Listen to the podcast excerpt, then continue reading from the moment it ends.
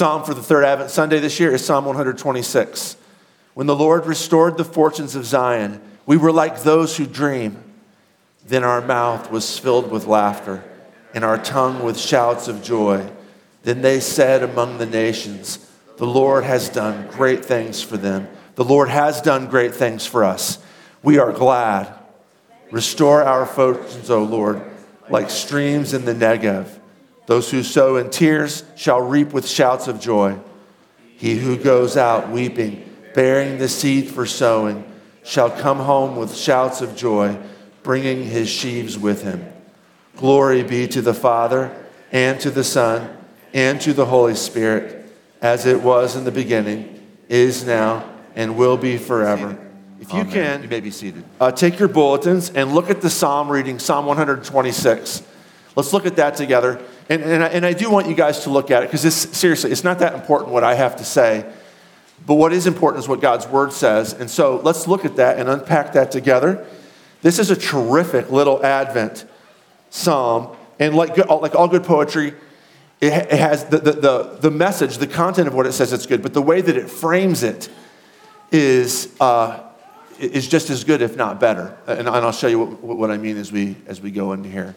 Advent is that space that we live in uh, between uh, the brokenness of the world that we're in, hoping for renewal, and the renewal that's out there in the future. Especially in the Old Testament, they're waiting for God to return and to fix everything. We, of course, have the benefit of living on this side of Jesus, where we know what he's done. We've experienced the power of his resurrection. But even though the kingdom is already here, it's not yet completely here. Even though we're already holy, we're not yet completely holy. Even though we already have hope, we don't yet completely have hope. So Advent works for us too. It's, this is necessary for us to have this season before Christmas. And I'm really glad of it too. I, I, I didn't think this way. I didn't even really had any reason to think this way 15, 20 years ago. But instead of starting, you know, digging into the story of the life of Jesus, instead of starting right at his birth, to, to start four weeks prior to that and kind of sit in the emptiness of him not being here in the Old Testament sense, or waiting for his second coming in our sense. I think that there's deep value in that. Anyway, Psalm 126 really captures this well. It's a song of ascents. And I just want to point something, a, a little structural thing out to you right at the beginning here that's going to be very important as we go forward. The first line of the psalm there uh, that you have there in the bulletin is when the Lord restored the fortunes of Zion. But if you look down at verse 4, which would be the fourth, kind of the fourth block there in your bulletin, it says, restore our fortunes. So when the Lord restored the fortunes, and then verse 4, restore our fortunes. There's the, the, so there's a statement, and then there's a request for it. That'll be important as we go along here. But let's look at verses 1 through three first, which describe to us a fantastic hope. Advent is Psalm 126 is about two things. First of all, it's about a fantastic hope. And then it's about a, a far seeing faith. A fantastic hope and a far seeing faith. So, first of all, the fantastic hope. When the Lord restored the fortunes of Zion, we were like those who dream. Have you ever had something happen to you that's so good it doesn't feel real? So good that you think, like, I, have I, I must be dreaming. This can't possibly be happening to me. This is way better than I expected. That's how they feel about this. Verse 2 Then our mouth was filled with laughter and our tongue with shouts of joy. Then they said among the nations, The Lord has done great things for them. The Lord has done great things for us. We are glad. I love that imagery of uh, our, our mouths being filled with laughter. Have you ever, this, again, have you ever had an experience that's so good you have to laugh? Like it's not just, it's not just yelling because you're excited. It's not just smiles, but actually you can't stop laughing because the experience is so good. I don't know if I've had many of those. I know that this is shallow of me, but when I think about this, I think about um, game six of the 2011 World Series. And mainly because when the Cardinals came back and won, it was completely unexpected. Several times over the course of the end of that game, like they were going to lose, and you knew they were going to lose. The statistical odds, like if you're into the baseball stats, the win expectancy was way low for them. It was like under 5%, like statistically. And then they come back and they win. And I remember like saying to Angela, this is just nuts, like laughing because it was just crazy. And I mean, this really, I know watching a sporting event is kind of a shallow thing. Uh, but it's really kind of, this is the experience that this text is evoking.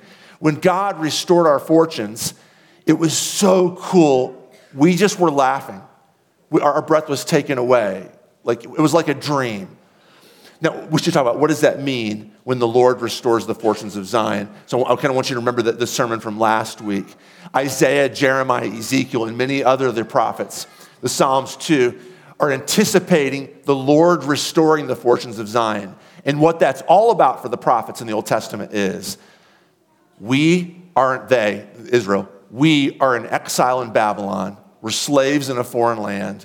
Our home has been taken away. Our temple's been torn down. Our fields have been gutted. Our cities have been burnt. Someday, though, God is going to come back. He's going to put us back in Jerusalem. He's going to rebuild the walls. He's going to restore our land, as we read about in Isaiah 61, build up the habitations. Like uh, Isaiah is saying, God's going to come back and build up, build up all the ruined buildings. God is going to come back and move into his temple, and the new creation is going to start, and all the nations of the earth are going to know that Yahweh is the one and only God, and they're going to come and worship him with us in, the, in this, this rebuilt Jerusalem. So, what's happening here is there, the psalmist is saying, it's almost past tense. Well, it is past tense. When the Lord restored our fortunes, we went nuts. It was crazy. It was so good. So, now here's what I want you to do. I want you to think about the, these three verses and how great they are. So, when the Lord restored our fortunes, our mouths were filled with laughter. The Lord has done great things for us. We are glad. There's a hard pause in the psalm. And then look at verse 4 Restore our for- fortunes, O Lord, like streams in the Negev. It's clear that in the psalm it has not happened yet. So, so what's the first three verses about then? I'll tell you what it's about. This is why I said this is a fantastic hope. It's about a fantasy. They're playing out in their minds what would this look like? And the psalmist is playing it. So this is a song, it doesn't say it in the bulletin, it's a song of ascents. It's one of a group of about 10 to 15 psalms at the end, of Psalm 120 and, and going on. It's about going back up to the restored temple in Jerusalem. And the psalmist is having a fantasy about how cool that's going to be. And then the fantasy's broken. And then comes the prayer God, make this happen. When the Lord restored our fortunes, it was so amazing. Back to the real world God, restore our fortunes. Um, what I'm going to advocate for the next 30 seconds is that fantasy is good in this sense. Right? I have, I, I can't remember if I've said this to you guys before. It's a little bit embarrassing. And so it's the kind of thing that's weird and, and um, I it's kind of weird to say it out loud, but I'll say it out loud. When, um, when Angela's brother Jeremy passed away about 15 years ago, it was very sudden. Uh, there was a, a, about a year after that where I would have, and, and maybe you've experienced this too. I hope you have. I hope I'm not the only one. That'll be embarrassing. I would have these fantasies about what it would, what it would be like, you know, to be walking down the street and he would like walk up behind us and say, Hey, it was all a mistake. I'm not really dead. I'm really here. Like, what if it wasn't true? What would it look like if it wasn't true? My brain would play these scenarios for the year, year and a half after he passed away.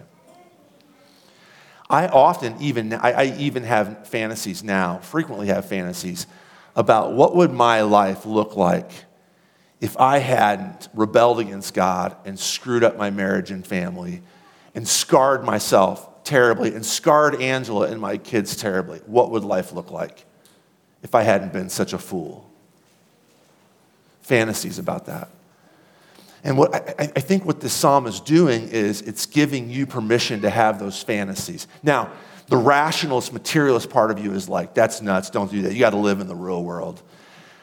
I, I, I, I get that. I understand that. Like, if I'm having fantasies about what would it be like to be a billionaire and own like a 75 foot yacht, that's not legit. That's not ever going to happen. You know, it's not ever going to happen. That would be silly, and it wouldn't be rooted in reality. It'd be fake. It'd be just some sort of fake reality that I'm trying to escape from this reality. But this is not escapism, because what's more real? What's more real, the destroyed Jerusalem or the new Jerusalem? What's more real, Jeremy's death or Jeremy's resurrection? What's more real, my sin or Christ's righteousness? And what the psalmist is saying, it's Advent. take some time to fantasize about what the world will look like when Jesus fixes you and your relationships and everything else. Because that builds hope, it builds faith. It's not, it's not unrealistic. It's rooted in a bigger reality than the one that you look out and you see in front of us right now. It's rooted in the reality of the God who makes all things new through his son, Jesus Christ. It's okay to go for it. What it does, too, is it produces, it's not escapism, but produces faith. Look, I, I can fantasize about having a 75 foot yacht and being a billionaire, but it doesn't stir up faith. It just stirs up disgruntledness of the fact that I'm never gonna, I'm just always gonna be middle class.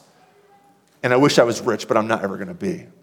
This, though, because it's real, stirs up faith. It points me towards what Advent does. It points you towards this resurrection, new creation, Jesus returning reality, and says, make that your guide, make that your road sign, make that your target. Head in that direction. Head towards all things being made new. This fantasy can help us, point us in that direction. This fantastic hope can point us in that direction and build a far sighted faith, which is what we see in verses 5 and 6. So he says, Restore us, restore our fortunes, our Lord, because it has not happened yet. I think that by the time the Psalms have been edited and put together, they're probably still, the exile is probably still going on. It's just a few Psalms later in Psalm 137. It's actually about being in Babylon and being like the Babylonian captors saying, Hey, sing us some of your Jewish songs, and how frustrating that is to have to sing songs about our homeland when we're far away in exile. I still think that they're there. But the psalmist, because he has this fantastic hope pointing him in this direction, he has a far reaching faith as well, which is built up on this fantastic hope in the God who makes all things new. Verses 5 and 6, I. this is going to be, I'm have to explain this, okay? It's not, it's not, it's not readily available right off the surface for us. Those who sow in tears shall reap with shouts of joy. He who goes out weeping, bearing the seed for sowing, shall come home with shouts of joy, bringing his sheaves with him. Now, what's going on here? Uh, this is a good, it's good that we did the sermon series in the summer looking at the story of the Bible. This might make more sense to you having gone through that series. Okay, so what is the, the, the, the bearing the seed, sowing, going out and bearing the seed while weeping, will reap a harvest and come back home. What is that talking about? Well, you guys know this now because you know that one of the key promises made to Abraham in Genesis 12, 15, and 17 is that God would give him the ESV says offspring, but it's actually the same exact word as seed here. God would give Abraham a seed or offspring forever and ever. A seed and an offspring, children who would rule the whole world someday in righteousness. What's the psalmist saying? The psalmist is saying, We're in exile, and we went into exile carrying our seed with us. Right? It's agriculture, but it's literally our kids came with us. And the fear was we're going off into Babylon and we're going to die there, and our kids are going to die, and the whole project is going to be wiped out and no more. God's kingdom will fail. The promises he made are over. We're going to die in Babylon. And the psalmist is saying this You go into Babylon carrying your kids with you and you're weeping. You will doubtless come back home carrying your sheaves, your full grown kids with you it's all about this belief that God will not. So there's two things. There's two things that the faith is, is built on. One is his word, his promise in Genesis 12, 15, and 17. I'm committed to you and your offspring. I'm committed to you and your seed. And the second thing is Jesus, of course. Because who is the seed? And again, the sermon series, if you went through this, this, will help you out a ton. When God, when, when the psalmist says, when, you, when the seed goes off into exile and you're weeping, I promise it will come back home full grown and you'll be rejoicing. What's he really talking about? Our kids? Well, yes, but there's a move first. And Paul does that move in Galatians chapter 3. We looked at this, this is about a month ago. We looked at this text. Let me read it again. The promises were made to Abraham and to his offspring, Paul says. This, this promise here. The promises were made to Abraham and to his offspring. It does not say into offsprings, lots of kids, referring to many, but referring to one into your offspring, singular, who is Jesus. Jesus, Paul says, is the one true offspring. And then he goes on to say this what does that have to do with us?